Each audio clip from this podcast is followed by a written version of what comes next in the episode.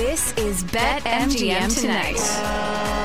Join us for live sweats. Ah! Yes. Let's go, Kansas 80, State. 75. That was a big balls three. Three You might as well minutes just ago. put Big balls chaser up now. three. Instant reaction. This is an unbelievable thing for me to see. My favorite team, my true favorite team. Less mistress, more side piece. And maybe a few regrettable decisions. Oh, he's got bust written all over him. Gudikin sucks. Jordan Addison ran a 5'340 and he's Trysta's height. I'd take him. You know what you shouldn't have done? Bet on the Wizards. Yep. Now, live from Washington, D.C., it's Ryan Horvath, Trysta Krick, and Nick Ashooh. You got the Timberwolves up 94-82 on the Wizards, 63-56 Memphis over Miami. Terry Rozier, scary Terry Ryan making his Heat debut. Five points, one of five from the field in 12 minutes. That's okay. It's, it's just, there's there's time. You know, it's all right. Yeah. It's the third quarter, but you know. It'll be all right. Uh, Hornets and Pistons, two of the worst, just most awful teams in the NBA, tied at 100. Oh, sorry. Now the Hornets are up 102 100. That that is that is just that is two bad teams. But your Bucks up 10 right now. I don't know how people. Yeah. I get how people watch the NBA every night and buy League Pass, but betting on the NBA every night, Props, baby. Got to do the props. I couldn't do it. You take too many sides and totals in this, go down the prop hole. I told you, man. just betting Brandon Miller props from now on. Every on. big that plays the Wizards, you just take the over on rebounds and points. It's happening again tonight with Rudy Gobert. In fact, I think, let me make sure. Uh, no, he's still at 11. Okay, I'm, I'm going to be quiet. It's the fourth quarter now. Shh, I need three. I don't want to mush it. There's no mush here actually, so this is good. We're gonna we're gonna keep it that way. Uh, of course, the biggest news of the day though, Jim Harbaugh just before the show, the news broke, taking over the Los Angeles Chargers head coaching job, and there is nobody on this earth that is more happy than Geoff Feinberg, Mayo Media, odds checker, and Chargers fan that I'm looking at your Twitter feed right now, my friend, or X feed, or whatever the hell we're calling it. And you, sir, are as happy as a giddy little schoolboy playing NFL Blitz with the Chargers and old Chargers highlights. I'm assuming you had dinner at PF Chang's tonight, too, while you were at it? Uh, you know what? Sadly, we don't even have PF Chang's here in Toronto. Oh, but I could just missing drive. I should drive to Buffalo right now, just to get some PF Chang's. Yeah, I was playing off that classic uh, original Twitter tweet by uh, the Chargers from all those years ago. I'm thrilled. Uh, I don't know, just it's so weird. Like to go from Brandon Staley, Anthony Lynn, Mike McCoy to now Jim Harbaugh like it just feels like uh, we're serious people, guys. Yeah, I'm excited, man. I mean, it's the AFC West, so you'll have to play Mahomes twice a year per usual. But I mean, I'm really excited that Herbert finally has a real head coach, an offensive-minded head coach. You look what Harbaugh's done, done with every single quarterback he's coached at the collegiate level and in the NFL. Um, what do you think that they have to do? I mean, I know that that's there's a lot that they have to do because I believe they're 40 million over the cap. And they have the fifth overall pick. What do you want to see them do? Because I mean, I worry a little bit about the wide receiver room. Mike Williams, uh, rarely healthy. Keenan Allen had a pretty solid season, but he's making a lot of money. Quentin Johnston looked like a bust. You know, would that be the way that you look, wide receiver, or what do you think this team needs the most? Okay, so you mentioned that they are in a bit of a cap situation. Uh, comparatively to some teams who have been in this situation in the past, it's actually not that difficult a fix for them. There is a moment where they're going to have to peel the band aid and they shouldn't kick it down the road. But the combination of Bosa, Mack, Keenan Allen, and Mike Williams, uh, the four of those players each may like are probably making close to like 80 or 90 million so there's going to be a decision on on maybe two or three or whatever Jim Harbaugh wants to do although you saw teams like Tampa and the Rams this year successfully attack dead money uh, I joked this week that dead cat builds culture dead cat builds culture if you could successfully navigate dead cap by having to play a lot of kids and have a great draft class you come out of that in a good way. Now that's like a bad case scenario. You ask about the fifth overall pick. Um, a weapon, uh, Nabers, Brock Bowers, uh, or they build a tackle and do what Detroit has done with Slater, and you put a tackle on the other side, and you say, guys, go get Herbert. Like Justin Herbert's got the arm if he has the time. So they have a lot of needs, though, Ryan. A lot of needs all over the team. They could use that pick at any of the premium positions outside of quarterback. And I'm excited. Jim Harbaugh, you've been on the Chargers having a good draft class. Like I don't know what next year's win total will be. Obviously, I'm hoping for the best, but you've seen yeah. some of the great college coaches come in right away and they know when we're drafting like a guy from the Big Ten in the fifth round, you know that's a guy. Like you guys just know in football land. I remember Pete Carroll had I think three straight draft classes building that Seahawks team. So I, I can't wait. I, I can't. I, I'm fired up. The fifth overall pick and Jim Harbaugh. That night in, in Las Vegas changed the fortunes of the Chargers and the Raiders. I, if you let me, I'd do a minute bashing Tom Telesco if you want. Feel free, actually, because we were just talking about him earlier. Go ahead, go in on him. Yeah, especially the tweet that called him um, what, what built one of the better rosters, yeah. the best roster in the NFL. I want to know who wrote that for him. Okay, so let's be perfectly clear. I never really called for Telesco's job until this past year because he always kind of did enough. He always did enough. Just when you were ready to kick him out, he'd make the playoffs in that like third year, or you know, he'd draft Justin Herbert. There'd just always be enough but they didn't win a division title in a decade, guys. I think that we want the Chargers won three playoff games. I can't remember the last second through sixth round pick that the Chargers have given an extension. He's hit on a couple first rounders. We know that. And people take that into the offseason each year to say this is a talented team.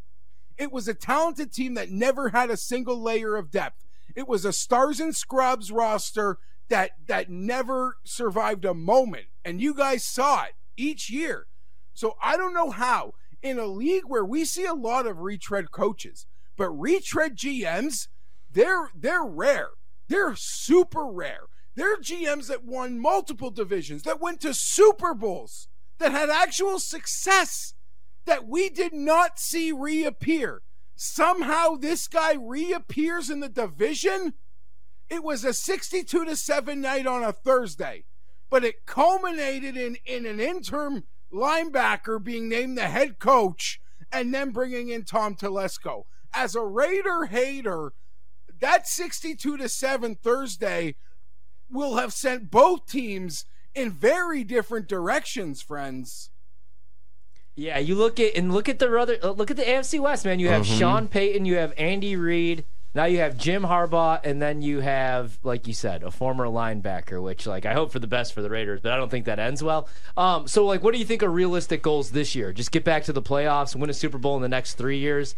Uh, you know, what, what do you think realistic goals are this season now that Harbaugh is coming and he's going to work with Justin Herbert? I'm not really sure, but just like instant improvement. Put it this way: yeah. people talk about Mahomes in the division, and that, that you can't change that. But let's not also hide from the reality of what just happened this year. The Cleveland Browns used four quarterbacks. Houston drafted second overall last year. The, the, the Gardner Minshew had a, pl- a win and in situation. For all the talk of how like difficult it is, look at these playoff pictures and what was happening for that last seed, and even going back a year before or the year before that, where the Chargers played the Raiders and couldn't do it. So there is a path. And that's what makes what happened this past season even sadder and more pathetic. Yes, Herbert got hurt, but the the injury almost saved them from a, an embarrassing ending with him being healthy. If you guys, you know, if you were watching what was happening, um, oh, yeah. So, truth be told, the path is like with that X since they added that seventh playoff spot, and I'm blessed as a team, as a fan of a team in the same division as Patrick Mahomes they essentially added that extra wild card spot as Mahomes entered the league. So no one should feel more grateful for that spot than the competition in the division with the greatest quarterback on planet Earth. But it exists, and just look back at what's been able to compete for that playoff spot. So why shouldn't anyone with a competent head coach? It's like the blind betting. You have your buddies who go to Vegas. I know they're squares, but it's like I don't know who to bet. I'm just betting the team with the coach and the quarterback. Well, I might be the Chargers a lot next year now.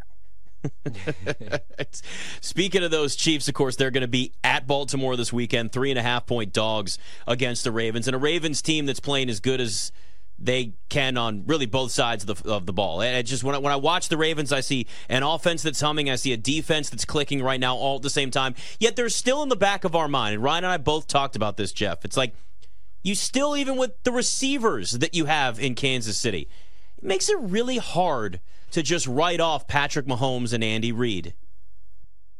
Chiefs fans love me because I've never written them off. Not at any moment. They all see doom and gloom. I'm like, you guys are going to be fine. You're going to be right where you want. It, you're literally taking the Patriots script. It's almost like next year you hope to catch the Chiefs early. Hopefully, we get the give us the Chiefs early because they feel like the new Patriots. They'll just be in this spot. They have this quarterback. That being said, you catch me at this moment, guys, and I like. I'm not. I'm pulling for Baltimore because I can't see. I, I don't want to see a division rival win triplets. Like that's just really annoying. And the fact that uh, you know I feel a connection now to the Ravens, a support with brotherly love at head coach. So I feel like I'm pulling for the Ravens even harder in the last two hours and want to support them and their endeavors. But all kidding aside, it should be a fantastic game. The the injury aspect is trending more in Baltimore's favor as gamblers, we see this point spread and we're like, we're being tricked, right? We're being tricked. Like, how do we not just play the other side? You know, there's something going on here. We got to just take Mahomes at this plus money. But I, I kind of do lean Baltimore. Uh, really quick, going over to golf. I saw that you uh, like Collin this week. You had 12 to 1. Uh, anything else that you like this weekend? Right now, I believe uh, Patrick Cantlay is the favorite. He's 7 under today. Yeah, so something you got to take note of this week, guys, is that there is a two course split. It is a north course, it is a south course, and um, the scoring is incredibly drastic. It's actually embarrassingly drastic. I saw from PGA yeah. Tour Communications the guys on the south course today shot a combined, uh, I want to say, three under par. So anyone playing the who anyone who kind of held their own who's going to get a go tomorrow and play the easier course could be a look. A guy like Min Woo Lee who can go blackout, uh, lights out hot, you know, he's at 70 to 1. Tony Finau held his own at 2 under uh, on the difficult track today and is still at his pre-tournament number of 25 to 1 and who's a guy I almost did bet. But uh, I did bet Morikawa and and Åberg and they're kind of both at their starting numbers at around 11 12 to 1 and Ludvig's even between 22 and 25 so that's where my money is and you can almost still get on it for my entry price He's Geoff Feinberg. I want to congratulate you and all of your Chargers fan brethren. Congratulations. You have a real head coach out there now. Thanks, man. Thank you, Ryan. Thank you, Nick. See you, man. Yeah, it's uh I it's got like when I with the the way that he was talking about the Chargers. See, this is what I love about sports, right? Betting aside, like, come on, we're all sports fans here when we do this too. Like, I mean, I guess some people just bet and they don't care, yeah. but like, you and I are sports fans. We grew up sports fans. That's the way that is. Yeah. Part of being a sports fan is suffering. Like, it's just that's that's how it is. Unless you grew up a Patriots fan and you were like six years old and year 2000 and then you just kind of dealt with mostly winning. Most fans have to suffer for a long period of time. When you have these moments where you feel like your team is actually a winner, when you feel like your team has actually turned a corner, when you feel like your team is actually, I don't know, something to be taken seriously, finally, with real adults in the room running the show, I can certainly relate to that as a Commanders fan because I'm in the same boat that he is. We don't have our coach yet, but we needed to get rid of the owner first, and we've done that. The Chargers now have their coach. You were worried earlier this year, even though you've been a Packers fan that's had nothing but uh, great quarterbacks for you know over two decades. You may have a third franchise quarterback that could be a Hall of Fame quarterback one day, but you suffered the roller coaster at least this year. You got a taste of what it feels like for so many of these other organizations and fan bases that deal with nothing but crap every single year. Yeah, and I mean the Chargers have had the quarterback though, right? They went from Drew Brees, who they gave up on because of the shoulder yep. injury, to Philip Rivers. That's true. You know, to Justin Herbert. So they've had good luck with quarterbacks. They just eh, they've had good luck building rosters. Mm-hmm. I mean, like on paper, the team that Telesco brought in. I mean, that's I mean, that's that's a Madden team. I yeah. I'm not gonna. I, I went undefeated and won the Madden Super Bowl with them. I mean, did on, you really? On paper, oh yeah. on paper, like Joey Bosa, Khalil Mack, Derwin James, Asante Samuel, like that defense is stacked, but the scheme, like the like, and that was what Brandon Staley was hired to do: fix the defense. And the defense instead regressed after Anthony Lynn left, which I didn't think was even possible. So they've always had the talent, but now they have the coach, and we know Harbaugh is the right guy because we've seen him win everywhere. He's never had. I mean, he's never went anywhere and lost. He's had losing seasons, mm-hmm. you know, but Yeah, I, I think that he's going to turn that thing around. I'm excited for Justin Herbert. I'm excited for Geoff, and I'm excited for you know the rest of the Chargers fans. I said I thought what did you say? All five of them? Yeah, all five well, of them. Maybe six because you got to remember they have the plant lady too. Go, that's right. She's really a fan. You're such a conspiracy. No, she's theorist. also a Vikings fan though too. Oh, you know, remember? well, it's like because her kid is like plays for her kid plays for a pee wee league that and the team is the Vikings. That's why she wore Vikings Not gear. buying it. All right. Well, I don't know if I can convince you otherwise, Not but I'm just it. I'm just telling you. Yeah, I I really listen. I just want to see what maximized Justin Herbert looks like. The more good quarterback play that we have in the NFL, it's better for absolutely everyone because the last thing we want is mediocrity. And really, let's be honest, Tom Brady was right this year. There was a lot of mediocrity in the NFL. You can call it parody. Sometimes it just is. This was kind of like mediocre parody. Cody Tapp live from Kansas City next. Bet MGM tonight.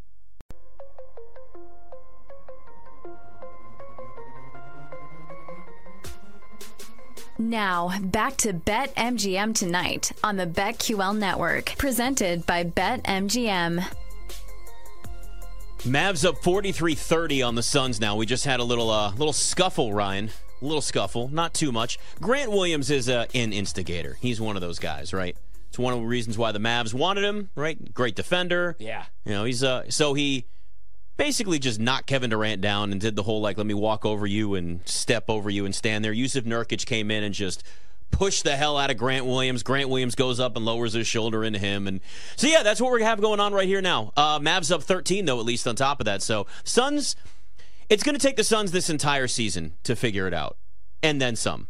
That's part of the issue. Is like you can't put three guys together. Durant and Booker have barely played together. Then you throw Bradley Beal into the mix, and then these guys miss time because they're hurt. People need to get ready. Like the Suns might be in the play-in tournament because they just won't be out there consistently enough developing chemistry. They are figuring some things out, though. You know what I mean? I mean, like for some, the Suns, but- I feel like they only need to be like a top six seed. They just have to avoid the play-in. I would argue. You know? Yeah, I mean, listen, they had a five-game win. We're talking about, you know, uh, then they. I think it should still be a five-game win streak.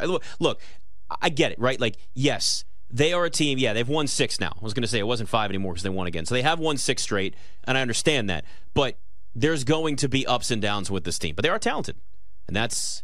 You know, sometimes that's talent gets you a certain place in the NBA, and it's called the playoffs. Still, no matter. Look at Luka, a little step back. It's just so pretty. I mean, it's just so. Come on, guy. How, how can we not? How can people not appreciate this? Those Mavs jerseys are weird. Does Lucas still hate the Suns now that it's kind of a, well, yeah, because Devin Booker. Yeah, Devin Booker. Yeah, so that's what makes this even better. So it's rivalry week in the NBA. Yeah. Yeah, we got those rivalry games. NBA's trying, man. They're trying to do the best they can, right? Yeah, I mean, guys playing. That's all we ask for, though, right? Yeah. Like, Yeah. You know, Anthony Davis being questionable. Yep. We're getting that report while he's at uh, while he's at, in San Francisco, bouncing around in a Aaron Jones jersey. Are you still fighting with people that don't think Patrick Mahomes is the greatest quarterback of all time already? No, things. Just, it's just like this thing keeps popping up. There's this one guy that's like really pissed off about it. I don't know why. well, Cody Tapp luckily joins us right now, 610 Sports in Kansas City. Uh, yeah, so Ryan's dealing with the, the people that think uh, Patrick Mahomes isn't the greatest quarterback of all time. That's on Instagram. So Yeah. that's going on behind the scenes. I would say this for what he's been able to do, even with really the worst year statistically of his career with those wide receivers that he's got. I regularly call them the walking brain farts because they're always making mistakes left and right. I think it's a testament, Cody, to how damn good he is because he's in an AFC title game with, I do like Rashee Rice, but an aging Travis Kelce and scraps after that. It's it's so weird the way people view him. You know that so the MVP winner, we all know that. If you were betting, it's going to be Lamar Jackson. Patrick Mahomes has more total yards, uh, more total touchdowns, the same amount of turnovers.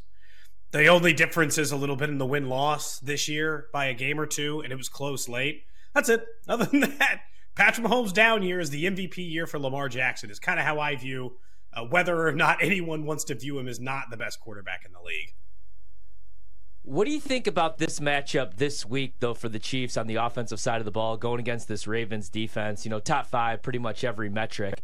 Um, you know, who do you expect to have a big game for Kansas City? I figure Travis Kelce will probably finish anywhere with like seven to eight catches in this game for 150 yards and two touchdowns because that's what he does. But uh, what matchup do you like, and what scares you the most coming up on that side of the ball? I'll give you that on Kelce, by the way. He averages over 90 yards in a score, I think, in his playoff career, so pretty safe to assume. Yeah. Travis Kelce will be up. I, I worry a little bit about it, but because the Chiefs are playing better offense over the last two games, honest, honestly, probably maybe the two best two game stretch they've had all year. I assume Pacheco will be big, Rashee Rice, and Travis Kelce. Outside of that, I don't expect anyone to have big games. They find an excuse to throw it to MVS or throw it to Mecole, or in previous parts of the year, they might have thrown it to Sky Moore, who's hurt, eh, or Tony. But they'll find a way to give it to Justin Watson or one of those other ancillary players once or twice. But they've accepted one very obvious thing that the rest of us knew about their offense the rest of the way. Only three players outside of Mahomes matter Pacheco, Kelce, Rice assume those three guys get a huge bulk of the work and then everyone else maybe picks up the scraps. I don't mind anytime touchdowns for random players because, look, Andy will give it to Mecole Hardman at the goal line, whether he fumbles it or not. But honestly, the same three players are who will be big for Chiefs. You know, Isaiah Pacheco, we saw the flashes last year, and there were moments where I was like, why is he not getting the ball more? Why is he not getting more touches? I'm sure you guys talked about that plenty there. And it was kind of felt like the same way this year until, uh, from my eyes, outside looking in. I've watched every game, but not, you know, to the level that you guys obviously are there talking about this team nonstop. Has it felt like more recently they finally understood what they have in, in Isaiah Pacheco, or has that kind of been trending in this direction for a while? Not for, well, maybe like a halfway point of the season, I felt mm-hmm. that way. Because I'll, I'll, be honest, one, one of the bets both me and my co host were all over for this past week was Isaiah Pacheco's over on the carries, which was 14 and a half. It was the very last snap of the game that we still had to sweat out. Carry yeah. number 15. And for a while, he was averaging oh, eight, I was nine right yards. There. I was right there with you, the Cody, sweating. Oh, it was awful. Awful. It, yeah, way too much. So he does have 16 or more carries, more times in the second half than in the first half by a lot, more than double. So they are using him more, but you do have to still fear the like Andy Reid game that is, nah, I'm okay.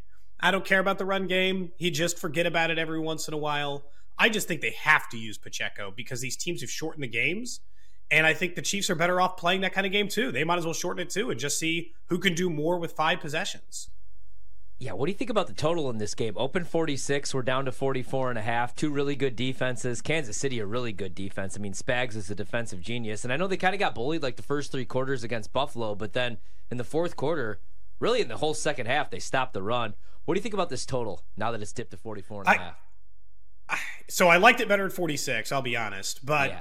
I still think that that's a I still think that that's a number that I would I'd be flirting with the under. I think the Chiefs have only allowed 7 points or less in every second half in 7 consecutive games. So three zeros, seven a couple of times, six a few times, right? But they don't let up second half points. And I know Baltimore's got the number one scoring offense, number two scoring offense, but they're shutting down everybody. And I think that that's like, okay, no more Zay Flowers. What does their offense look like if they've just got to rely on Odell Beckham? He's got five catches in his last four games.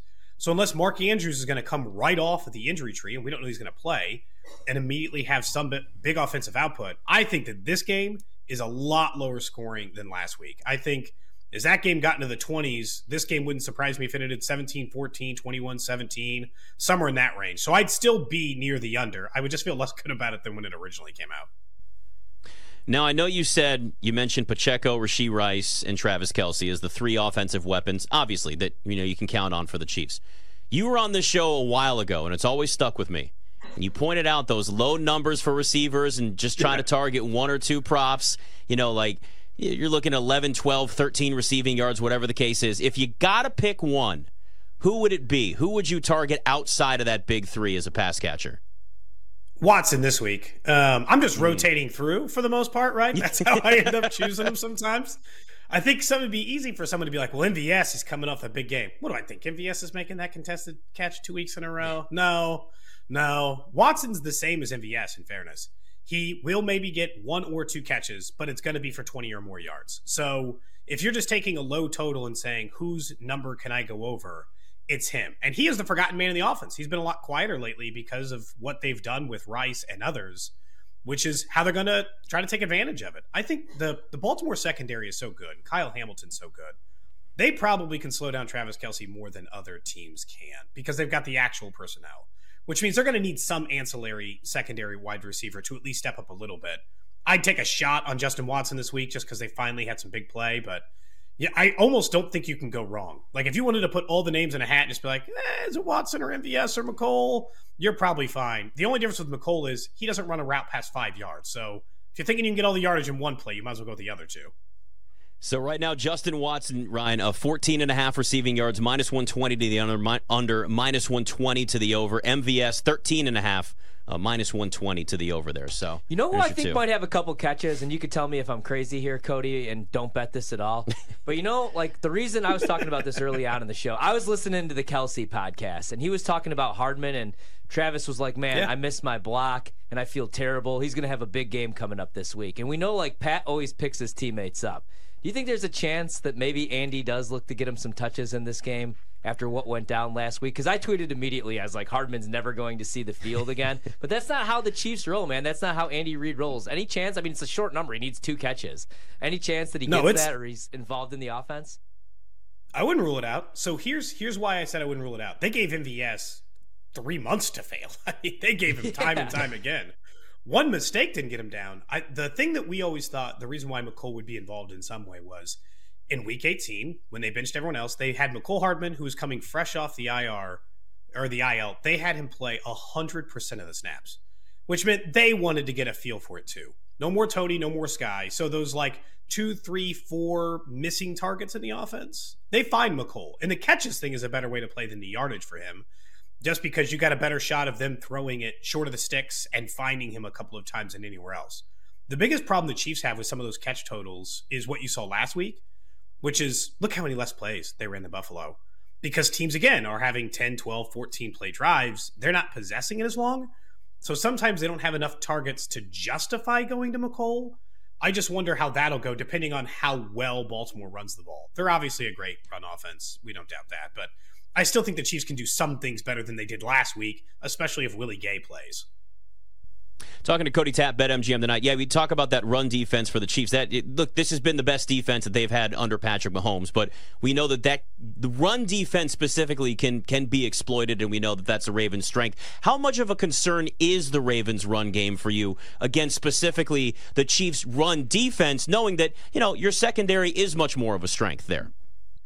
Yeah, the run defense is mediocre. It's the only bad part of their team, which is, uh, you know, defensively. It's the only weakness. So, yeah, I mean, why wouldn't I worry about it against one of the best running offenses in the NFL? But so for the middle part of the season, the numbers that put them at league average, that was when they were missing part of their linebacker crew. They were missing Nick Bolton, and then they were missing Willie Gay for different stretches of time. They said today that there was no structural damage for Willie Gay. He tried to get back in the game last week, so I'm kind of assuming he's going to find a way out in the field on Sunday, even though he didn't practice today. So I think that there are more things they could do. The missing piece that won't play is Derrick Nnadi. He's one of the best run li- run stuffing defensive linemen. So look, they're going to get something out of it. The run game's going to work to a point with Baltimore. But what they did with Buffalo is how they can still win separate from that, which is if you take a running offense, you just let them run it all the time, kind of like that. They sometimes have a hard time restarting the pass once Mahomes put him, puts them behind. So if you're in the fourth quarter and you have to fire up the passing game again, I don't think Buffalo could ever find it. They never found the rhythm again because of that. And I think there's a weird advantage in that by forcing a team to just be one sided if you can be a good red zone defense team, which the Chiefs have been. Let them go down there just as long as you keep them out of the end zone. Yeah, this game's going to be awesome. What are your thoughts on the NFC Championship game? Bigger spread, obviously. Lions, seven point dogs. Total in the game, 51. Um, San Francisco, the huge favorite, minus 350 on the money line. What do you like in the NFC Championship game? I mean, the 49ers have been one of the best teams all year, but they're no, like, I think we talk about them like they're not different than uh, the other four teams remaining, in which there was a stretch during the season for all four of these teams that we like, are we sure they got it? Are we, are we sure? The Lions had that stretch. The Chiefs absolutely had that stretch.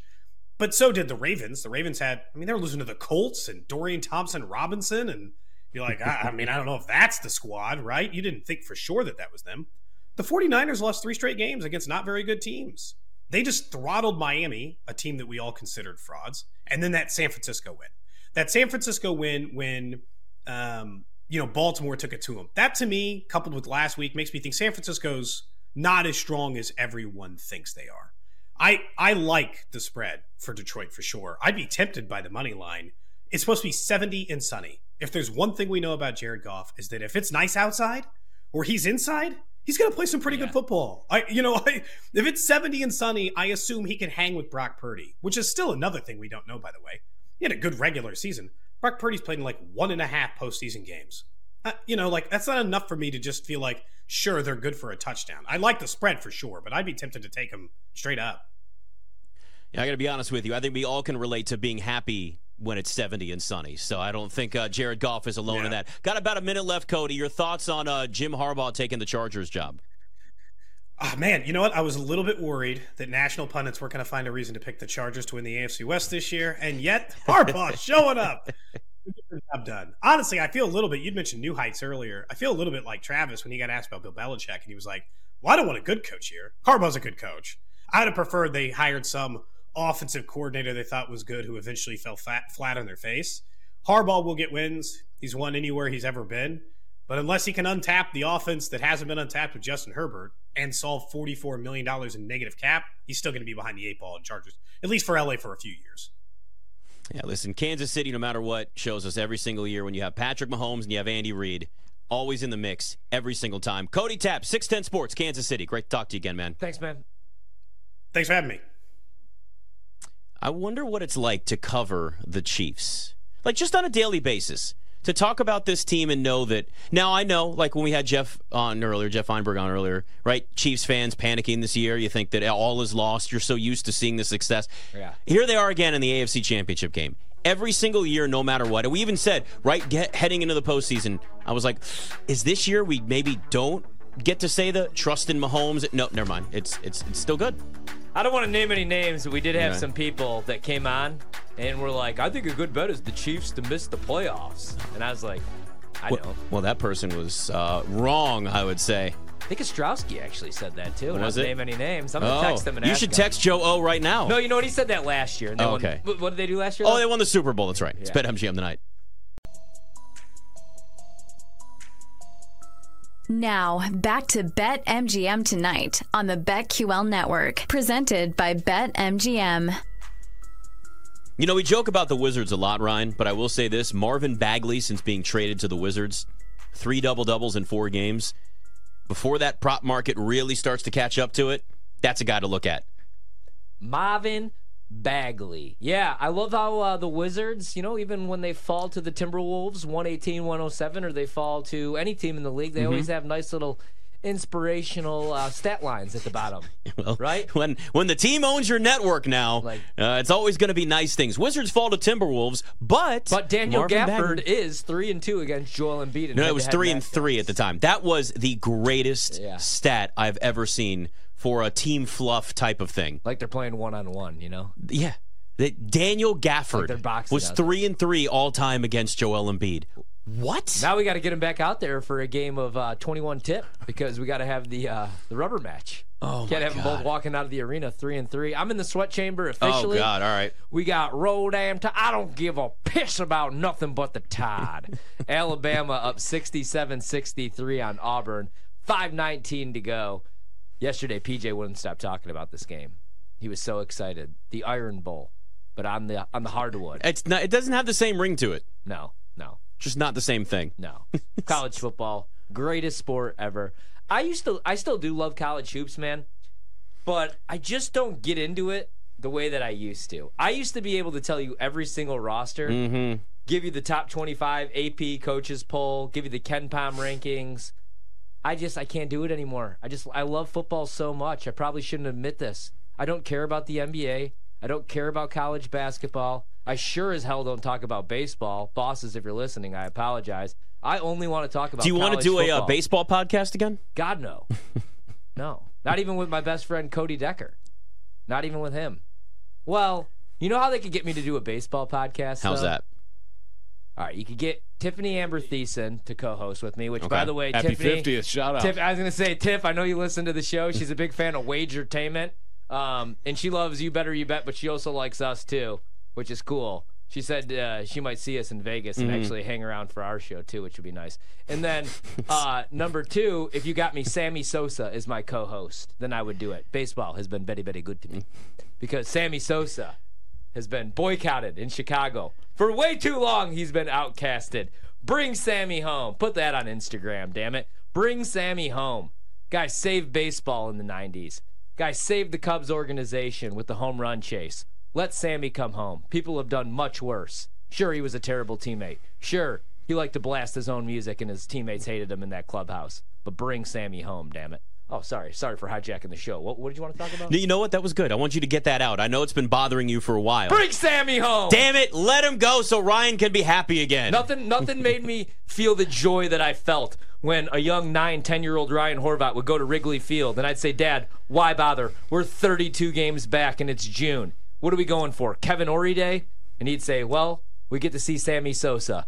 And we'd go to those games. We'd stay all nine innings. Everybody else would leave, even on a school day. And we would sit there. It would be eight to one. Sammy Sosa would come up in the bottom of the ninth and hit a solo shot to make it eight to two. But damn it, would I celebrate? That was awesome. You know what I just realized? Bring back HGH. What? We had. I've always said this. Let's let Free baseball Tristan pla- Thompson. Let baseball players use steroids. Don't care. Yeah. I don't care. And Tristan Thompson. Make your too. own choice. And Tristan Thompson, who took Wild, roids too. right? I. Isn't I think. like our age? I mean, isn't that for like a? uh I got buddies still that it's like I go back home and they're like, "You you want to cycle?" And I'm like, No, "No, like, no. I'm just trying to make it to 40, dude. You should Maybe probably just have the same goal." maybe just a half cycle. How about that? You could just do a half cycle. I just realized though that our area, you know, the DC area now, and I'm I'm I'm gonna have to include Baltimore in this too.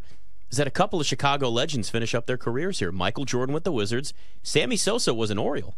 I forget about. I that. went and watched him play. He hit a home run in the, the first game I ever saw him play as an Oriole. Let me guess. Nobody was on base. They were already down eight runs. I think so. It seems about right. That's what made me think about it. I was like, oh yeah, I went and saw Sammy Sosa at Camden Yards in college. yeah, man. I uh, I, I forget about that. Yeah, most people do. I try to forget about Jordan with the Wizards. That was a Oh, rough time in my life. So let me tell you, uh, everybody in DC also forgets about Michael Jordan with the Wizards. I think Scott can attest to that. It's uh, it's kind of 45. it's just it's just thrown away. Yeah. just doesn't exist. Uh, Sammy Sosa with Baltimore for one year, played in 102 games, had 380 at bats. Where are the home runs here? That's all we care about. Where's the dingers? 14 home runs. There you go. 14 for Sammy. Baseball was so great in the 90s because like Hit 221, by the way. Yeah.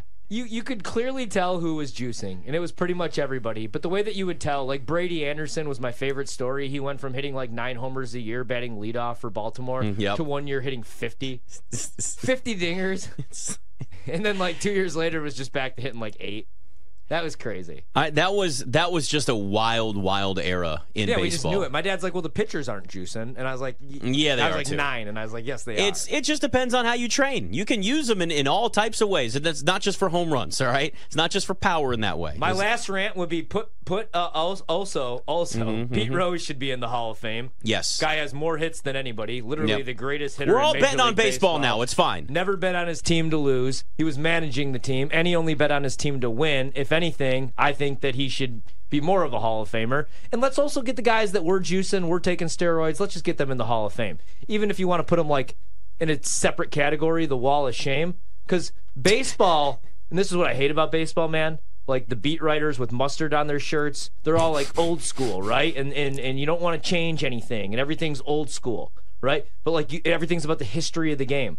Well, how do you recognize the history of the game and eliminate 10, 15, two decades, a whole decade pretty much of Major League Baseball where guys were juicing? So you put him in the Hall of Shame. You got Barry Bonds there, and also Just call Barry it the steroid Bonds- wing. Steroid wing. There you go. and Barry Bonds was one of the greatest baseball players of all time before he was even taking juice, man. Before his head literally Got bigger. blew up. Yeah. I mean, he was a 30 30 guy 30 stolen bags, 30 homers, could hit, could field. So put the guys in, man. I'm Put the steroid freaks in. Well, what I've always said is that it was an even playing field because everybody was taking steroids. So let's stop acting like they had an advantage because there was a ton of guys doing it. Yeah. I mean, I, yeah, it's Sure, that- your package is going to shrink. You're going to live like 15 years shorter. Not But- going to live yeah. 15 years. Yeah, you know what I meant. It's But that's Thursday it. That's their Wednesday, choice. Whatever the hell it is. What today. day is it? It is. It is a Wednesday. It's a Wednesday. It's a Wednesday. So uh, I'm with you on all that. Yes. Yeah. And Pete Rose, get him in. We're all betting on baseball now. Who cares? He's cer- right. Right. Think about NFL players that that have bet on the NFL. They were suspended a year. I think Pete Rose has done his time. Me too. I think we're good. Yeah. If it's legal, he should be able to get back out there. And while we're at it, anybody in a state where marijuana is legal, that should be they should be have out of jail too. Damn it. Yeah. That's another thing. I agree. Hey, you want to talk politics for a while? Maybe some religion? No. Yeah. No. Okay, we're not. We're not gonna. Not going to do that. We so. can. we lost some. We lost some sponsors doing that in Milwaukee, though. So Yeah. Oh yeah. I will never. Uh, we'll never go down that road. Uh, 69-67, Alabama over Auburn. Three oh five to go. Alabama's a three and a half point favorite. Don't give a piss about nothing but the mm, tide. I need them. I need them, man. Alabama doesn't play a whole lot of defense, but they could shoot the rock. They're one of the better scoring teams in the country. I like Nate Oats, but he's a little bit of a loose cannon. Great suit game. Doesn't mm. wear a Yeah, tie. that is kind true. of unlike myself. But he also has the tendencies every once in a while, like try to fight a kid. Like he pushed a player a couple nights ago. I don't know if you guys saw this. I did Like, see that. He was in an We came into the Woody huddle. Hayes. He just comes Yeah. in and he just shoves the kid on the opposing team. I was like, "Who do you think you are, Juwan Howard?" He came into the huddle though in his defense. Yeah, yeah, but you can't shove the So there was that. you can't shove the kid. You got to Okay. Yes. Fine. I I agree with up, that. You know, like like the classic gym teacher move. Break it up, break it up, you two, break it up. Man, I'll tell you what. So at one point, the Mavs had a 16 point lead over the Suns. It's 58 57 Dallas at halftime now. I don't think Luka MVP futures are dead yet. No, he's got 24 points at halftime, four of eight from three, Uh, like- three rebounds, five assists. I would never want to bring up an injury to Joel Embiid, but injuries do happen. They do. to big men and Jokic, same thing. And maybe there's some voter fatigue. Maybe you got to get somebody else in there. I don't would think we're there Luka with Embiid yet, though. I No, don't think we're there. No, especially if he's going to be dropping 70 burgers. Right. It's it's still his window. Like guys have a certain window where they can win the award, and then the voter fatigue sets in. If you win one, you're kind of there for a back to back. Then you start talking about a three-peat. Nah, it's not going to happen. It's really just kind of an opportunity to win two, or like two over three years, or depending on how people are. Right now, Luka is nine to one to win the MVP. Yeah, see, and like guys are never like that market's never dead though. Like last year was a perfect example where I thought my Embiid ticket was dead with a month and a half to go in that season, and then remember Jokic.